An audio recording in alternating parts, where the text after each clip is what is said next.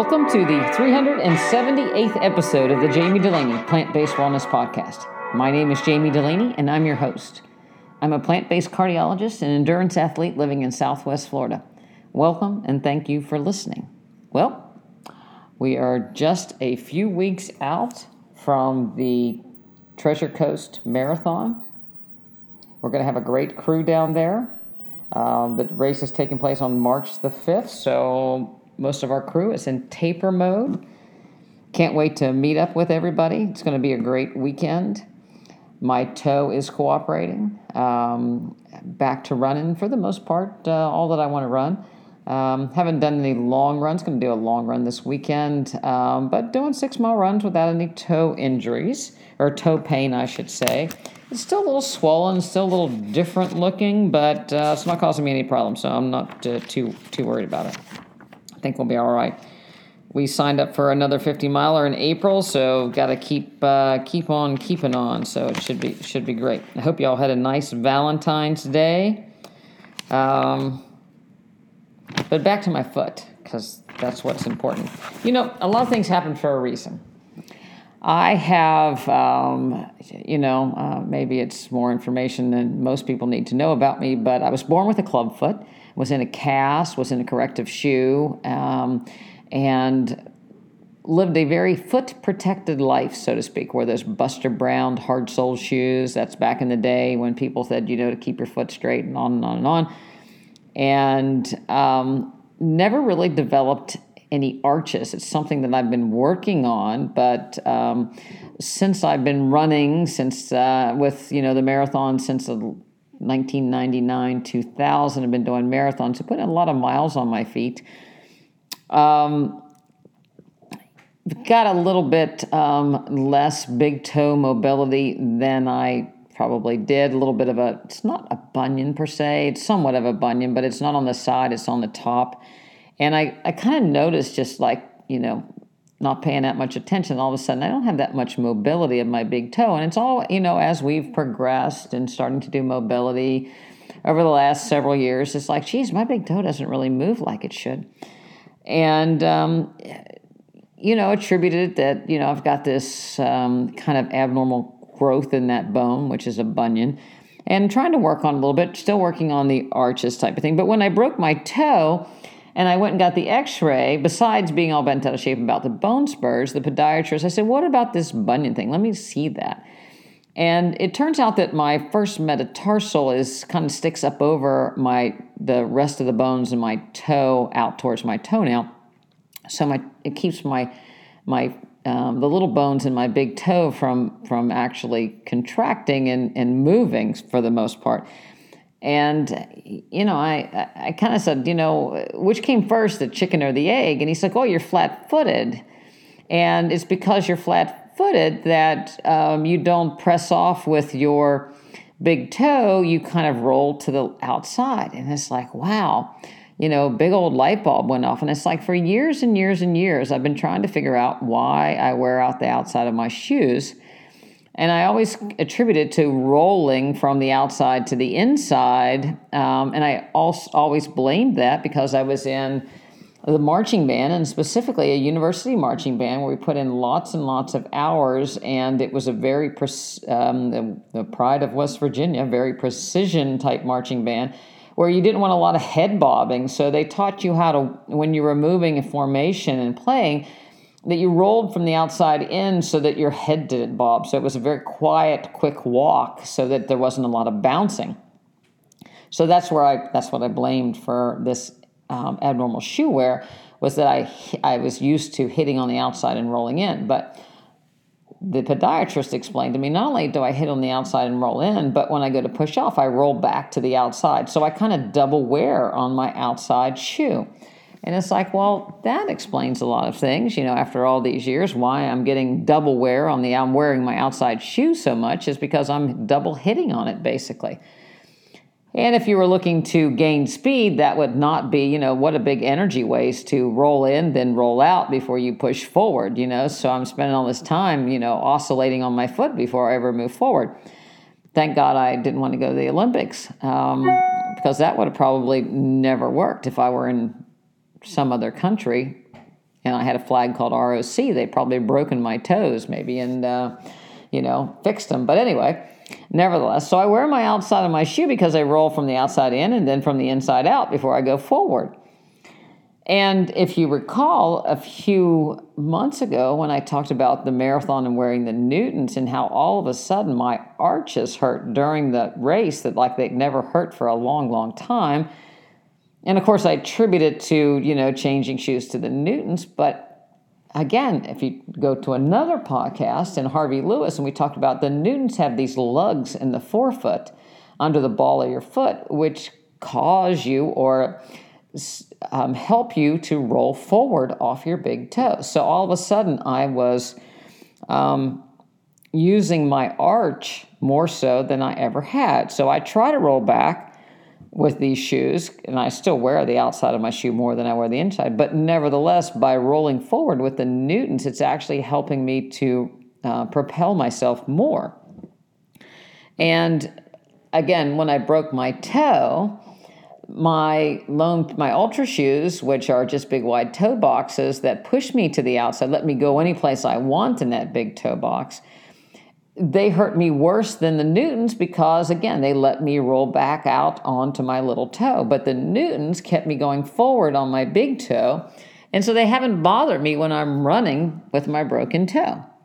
So i thought that was pretty cool. I don't know if anybody else out there thinks that's pretty cool but now I'm really sold on the Newton shoes because now I know that they actually help with foot mechanics. Um, and I've been really paying attention to trying to roll off this big toe, even though it's not that mobile. And so I do have mobility of my big toe, it's just the very end. So, where most people from the, the big joint uh, can bend their toe, I can't really do that. So, I roll off from the distal end. So, I'm working on it. I'm actually trying to do some mobility there. I can, you know, now I know what I'm looking for a little bit more. And uh, who knows? Who knows? I might uh, just get past that, but I don't know. But it's very, very interesting to me. So, I, you know, I talked to somebody not that long ago, and it's like, you know, I, I love these kind of things. When I was growing up, I golfed. I love the mechanics of the golf swing, and I love the mechanics of the swim stroke, and I love the mechanics of the running form. And, uh, you know, and again, uh, continue to learn and uh, improve. And, you know, I still have to say that my times, even with my toe, um, you know, uh, I'm not losing speed yet. So I know I wasn't that fast to start with, but it could be worse. So, anyway. Um, the science part of today, I wanted to talk a little bit about calcium oxalate stones every once in a while we have somebody come to the practice and say, "Oh, I can't eat those greens because they have oxalate." My doctor told me I had kidney stones, and I can't I can't eat greens. I, I can't. They cause me to have kidney stones. And if you've ever had a kidney stone, they're very very painful, and I don't want them. So. For starters, the symptoms of a kidney stone is back pain under your ribs in the back that kind of radiates from the back around to the front into the groin. That's the pain of a kidney stone. Um, and it can be very, very excruciating because those little stones, if they're big, they're in the main part of the kidney and they don't cause any problems. But when they get down um, um, to try to pass them, they can they can be very, very painful. So people that have had kidney stones will do just about anything to avoid kidney stones. The funny thing about it is, most people that have kidney stones are not plant based, and they don't eat a particular um, a lot. They don't need a lot of um, Swiss chard or kale or spinach or things like that. So it's not like they ate a lot of this stuff. So how do they get kidney stones in the first place? Well, the reality of it is, kidney stones. They're usually cal. The most common kind, type of kidney stones are calcium oxalate stones. So calcium oxalate. The oxalate does come from green leafy vegetables, are higher in, in, in green leafy vegetables However, they are um, the calcium part of it tends to come from eating a highly acidic diet. So if you eat a highly acidic diet, animal protein, specifically sulfur containing animal um, amino acids, which are found mainly in meats and lunch meats, leach calcium out of the bone. So you have excess of calcium in the in the urinary system, and that forms and binds with oxalate and because people tend to have a, a higher specific gravity of their urine, these particular populations, then they, they're prone to form kidney stones. So if we take somebody and put them on a plant based diet, we've already decreased the risk of kidney stones. So they can continue eat their vegetables. It's not that they can't metabolize oxalate, it's more that they're, more, they're acidic by what they're eating. The other thing that uh, contributes besides animal protein, and specifically, you know, when we break down, people talk about essential amino acids. Those are the amino acids that we cannot make, we have to eat. Every food, a banana, a lemon, um, a piece of steak, rice, beans, greens, they all have all nine essential amino acids. They just don't have the same percentage that's in skeletal muscle. That's why we don't call them a complete protein. But we have all nine essentials. So if you never ate another animal product in the rest of your life, you would never be devoid or low on the essential amino acids. The essential amino acids came from plants that the animal ate them and then you ate the animal. But so they're in every so you don't have to worry about missing any amino acids. And in fact, the amino acids that come from animal protein tend to be higher in these sulfur groups. So the amino acids with a lot of sulfur tend to lead to more acidic urine, more oxalate stones. So when we again replace animal products with beans or vegetables and fruit, we're decreasing the acidity and ultimately decreasing the leaching of calcium and the resorption of calcium and decreasing oxalate stones. The other uh, very common stone are either calcium urate stones or even just uric acid crystals. And again, most uric acid comes from the metabolism of animal products. So, another reason to have stones is, again, animal products. Um, and then you can have a calcium um, stone as well. But if you get rid of meat, there's actually a 93% uh, reduction in the risk of uric acid uh, crystallization. The other way to protect yourself against kidney stones is to keep your urine pH above 7, and you do that with grains and vegetables and fruits. The most acid producing foods, fish, especially tuna, you know, the one everybody thought was going to be so helpful. So, besides getting mercury, dioxins, and cholesterol, you get uh, more acidity. The other thing is um, pork, and then poultry, then cheese, then beef and eggs are all very, very highly acidifying or you know, foods that, that increase the acidity. Beans, on the other hand, increase alkalization, um, as well as fruits and vegetables. If you want uh, to get an idea of your um, risk for kidney stones, you can go and I will give a uh, leave a link to it. It's called you can actually calculate your lake score. And the lake score assigns a number to the amount of particular foods that you eat and how they might increase your risk of calcium oxalate stones. The the foods with the highest lake score, as you would as we talked about above, are beef, eggs, cured meats and the lowest are beans, potatoes, vegetables, and fruits. The other thing um, that is a risk factor for kidney stones is being a diabetic, being hypertensive, being obese, having metabolic syndrome. And the reason for these things is that these people um, tend to, so if you have hypertension, there's a good chance that your diet is higher in sodium. So if you put salt in the in the blood, you're increasing sodium. Um, you're increasing the specific gravity of the urine. Um, for those of you who forget your high school chemistry, specific gravity is the equivalent of density. So the specific gravity is in relative to the density of water. So if you put sugar from a diabetic into the uh, kidney, or more insulin, or more um, the inflammatory proteins that are associated with increased insulin syndrome, tumor necrosis factor, growth factor, um, inflammatory compounds such as interleukin 6, interleukin 2, they thicken the blood, they increase the specific gravity, they make the blood more dense. Hence, you're more likely to form a stone. So again, hydration, hydration, hydration in the, these these conditions, but ultimately you would like to reverse these conditions. It's another reason to reverse hypertension, reverse diabetes, reverse hyperlipidemia, reverse obesity, rather than just put a band-aid on it because you have all these secondary side effects.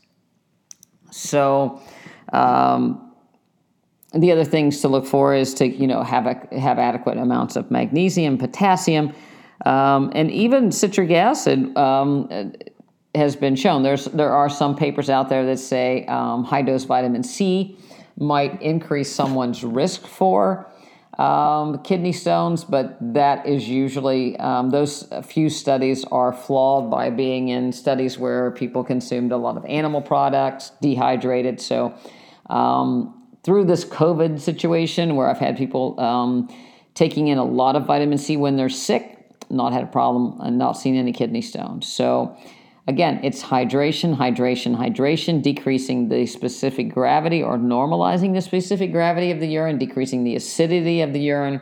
And this is best done by fruits, vegetables, water, and reversing those disease. When you eat potatoes, guess what? They're high in potassium. So beans, high in potassium. That is protective against kidney stones. Magnesium found in all these vegetables as well. So the magnesium and the potassium balances oxalate and uh, calcium. So if you want to avoid kidney stones, you don't avoid greens. You do, again, continue to avoid uh, animal products. I had an interesting call this week, um, and it's, um, again, goes back to people the younger you are, the more invincible you think you might be and uh, the person had gestational diabetes. Gestational diabetes associated with a marked increase uh, risk of a permanent adult onset diabetes if not treated or ch- changed uh, as far as nutritionally, and a marked increased risk of cardiovascular disease, not only in mom, but in the child. And um, so we think of pregnancy as a temporary condition, which it is, but things that happen during pregnancy can result in permanent changes to obviously mom and the baby. For instance, um, postpartum cardiomyopathy that can happen in women, um, you know, can be associated with a permanent decrease in cardiac function. Um, gestational diabetes, hypertensive, uh, you know, preeclampsia, all those things can result in a per- more permanent condition or a risk for cardiovascular disease. So, again, it's very important to, you know, take heed and ask yourself what causes those things in the first place. Um, if you have a healthy person and then all of a sudden they're not healthy, um, it's usually not all of a sudden. It's usually a an, an accumulation of effects, and pregnancy puts you know some of the biggest stresses on a woman that she'll ever experience both from a volume standpoint from a vascular standpoint from a musculoskeletal standpoint from a hormonal standpoint. So it's a huge stress on a woman. You know we think people have been having babies forever and ever but um, you have to look back. It's not been that long since um, there was a significant uh, risk of infant mortality and um, you know, maternal mortality. So it is not without danger. So when someone is not healthy to start with and then becomes pregnant, it brings out all the weaknesses, so to speak, uh, or the potential flaws in someone's nutrition. So if someone is eating a poor diet but then becomes pregnant, then all of these things start to show up. Um, certainly with excessive weight gain, everything, you know, it gets worse, but nutrition is really what's at you know what's going on at this point. So to say that you don't really need to change your diet or you don't need that much of a change is really uh, putting your head in the sand because there's some there's some big things going on in order to make a 24 year old or 20 year old or 29 year old hypertensive or to have diabetes something that needs to be taken very very serious uh, risk of stroke vascular damage and so forth so, um, you know, a lot of times younger people looked and say, well, their parents would benefit for from eating a plant-based diet because they're old you know they have risk factors they you know they don't have as much reserve as you know some young person with lots of muscles potentially. Um, but that's that's just not true. If we look at children you know um, well over 40% of children have a chronic disease what is this from um, and certainly nutrition plays a, a, giant role in it so there's no age that um, is without risk from poor nutrition. And just like I said last week, there's no age that won't benefit from improved nutrition. But to just say that it, uh, you know, a plant based whole food diet will help um, an older person, but but young people don't need to heed. Um, you know, don't be so sure of yourself. Don't be so sure of yourself. Which brings me to another thing that I'm not gonna I'm not gonna root on too long. Um, it just, I, I, saw a post um, talking about industry and longevity pills or longevity medication that could alter cellular function and help people live longer. Um, and, and then there was a reference on caloric restriction helping people to live longer. And you know, these were made; uh, these statements were made in a point uh, in the same context where um, faulty science and people that say that you know you should avoid oil, um, especially olive oil, maybe you know those people are crazy. There's no scientific proof. We need to go down this road of industry and genetics and pills and perhaps caloric restriction. And I kind of laughed to myself because obviously this person doesn't deal with humans.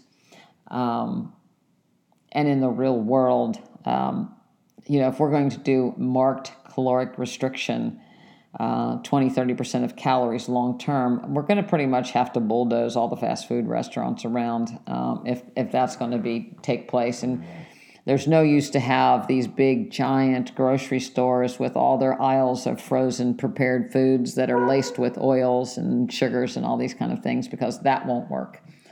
So if I have trouble getting people to eat more fruits and vegetables and get ready meat, I thought, good luck to this person who's going to severely calorically restrict somebody and get the nutrients in, uh, and just take a pill and they'll live longer all the money in the world. Good luck to you. You know, it'll be a lot. you know, I thought it'll be a uh, many moons after I'm long gone before we live on pills and pills alone. And there are, you know, the the system is too many cogs in the wheel right now to promote overeating, overconsumption, um, high fat, high calorie, high, you know, high chemical dense foods at this point to pull that one off. So good luck to those Palo Alto researchers out there that think that um, they, they're going to find the cure and people are going to be able to eat their Burger King and uh, maybe one a week and take a pill and be all right. I wrote down the title of this podcast when I started it the beginning of the week as Put Your Own Mask On First. And when you get on an airplane, uh, the flight attendant gets up and she says a number of the safety features. But one of the things that she says in the event of a decrease in cabin, cabin pressure, mask will drop down, secure your mask first, and then help those around you. And I thought about that uh, because it has a lot to do with what I really wanted to talk about today. Um, but it may be it may seem selfish but what she's saying is if you can't save yourself first, you can't help others. And it doesn't mean, you know, taking care of yourself and leaving others behind, no man left behind, but it means that we have to secure our own health before we can help those of those around us. And I had a very sad thing happen this week. Um, I lost one of my favorite uh, members of the practice. And it was a very tragic passing, way, way too young. And, you know, um, and I don't think he would mind, and, and maybe he would be um, a little, he would probably smile if he, if he heard me mention his name. Um, but rest in peace, Roman.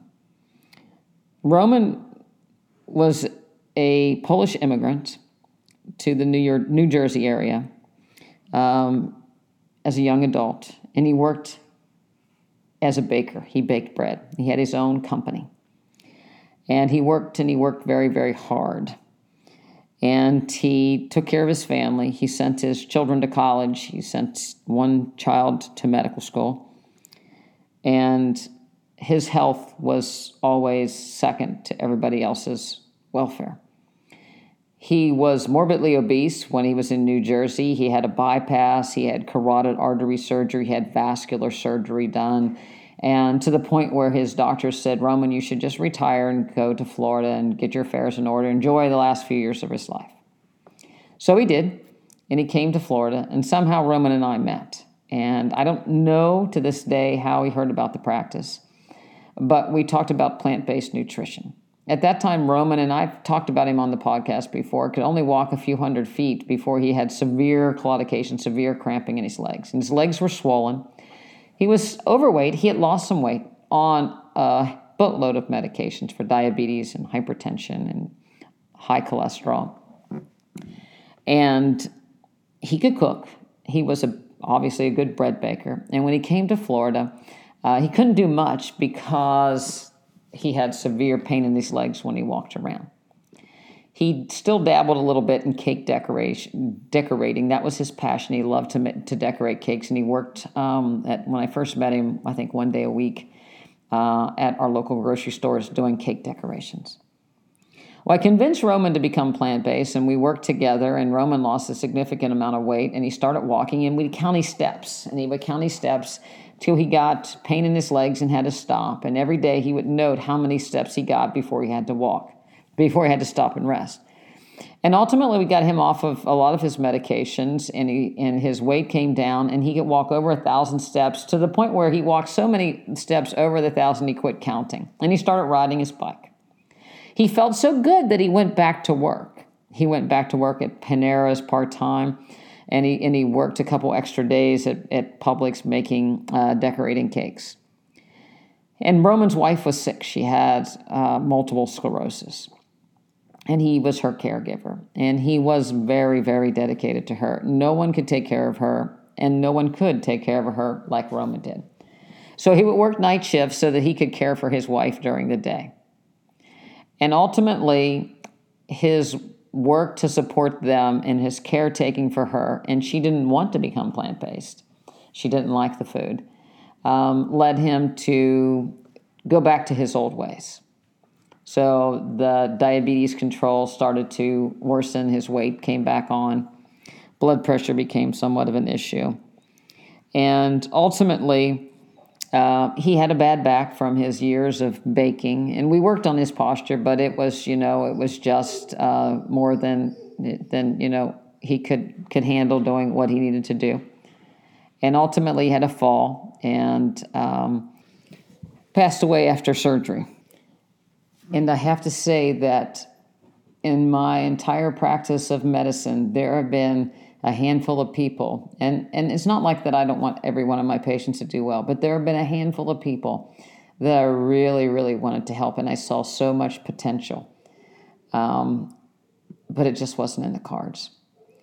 And to some degree, you know, it's it's very disappointing. It's very sad. I feel bad. I feel like I let him down, maybe his family down. But I also have to realize that what I wanted for Roman wasn't necessarily what Roman wanted for Roman.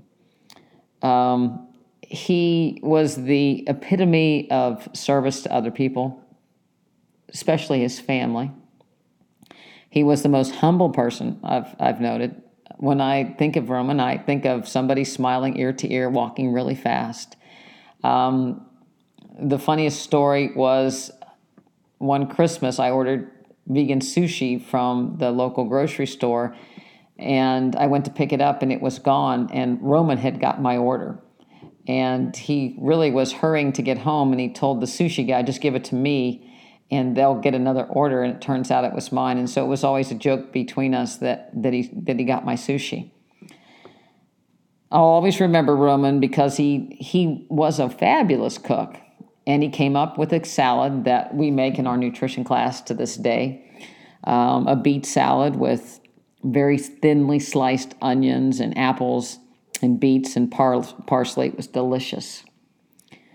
he made cabbage rolls and brought them to our potluck, um, you know, with his Polish tri- twist and a plant based sauce, you know, that was altered from his sauce that he'd made uh, when he wasn't plant based. And he made a little train out of peppers because he was so creative, out of peppers and celeries and carrots. And you know, he he was, you know, again, extremely creative, extremely talented, extremely gracious, extremely humble.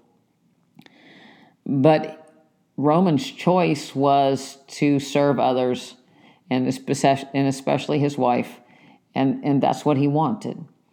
And I wanted Roman to be plant based and to have his wife be plant based and then both to be healthy and happy. And it wasn't in the cards for them. It wasn't, it wasn't what they were choosing. And I had to accept that and to help Roman the best that I could. And I think, you know, that comes up quite a bit. Um, ultimately everybody gets a choice to decide how they want to live their life.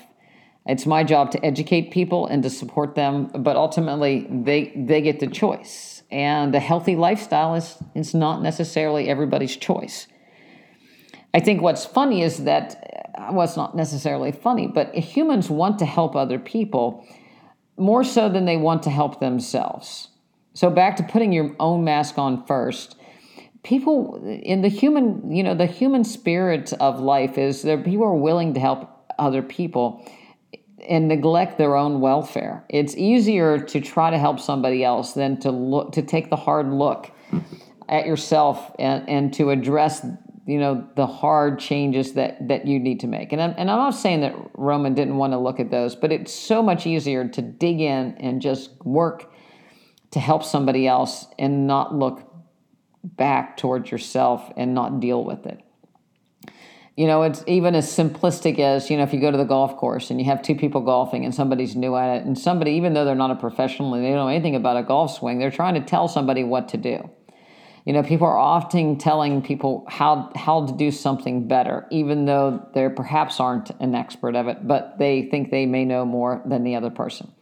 So as humans, we're always, you know, we're always trying to get give advice Roman gave service. He didn't give advice, he just gave his service. But I think that, again,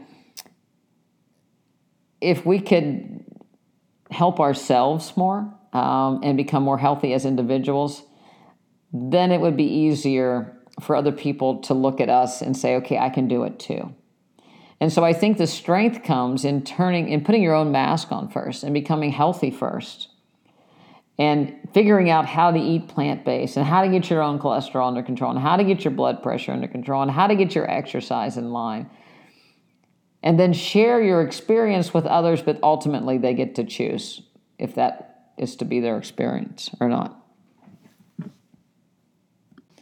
There are a tremendous amount of people out there that are the reformed vegan or the reformed plant based or the reformed smoker or the reformed fat guy that are ready to give advice to other people um, but not necessarily the people aren't necessarily ready for the advice.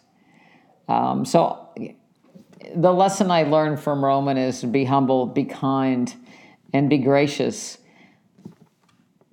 And I respect him tremendously for what he was, not what not for what I wanted him to be. You can't force a new diet on people. You can't force people to be healthy or change their ways. You can't force a different personality on people, but you can see them for what they are and see the and see the beauty in each individual. And that's what Roman taught me. Roman would have made that point with just a shrug of his shoulder, a twist of his head, and a big old smile and said, Well, what, what are you going to do? What are you going to do? And as Cinderella would say, be kind, have courage, and all will be well. If you'd like to sign up for our newsletter, find out more about our practice, go over to drdulaney.com, D O C T O R D U L A N E Y. I'd love to have a comment from you or an email, jamie at drdulaney.com. Who knows? Maybe I'll see you at the marathon in a few weeks or in April uh, in, in the Houston area for uh, the uh, Brazos 50 miler. So thank you very much for listening. Remember, Put your own mask on first, then you can help other people. Rest in peace, my friend.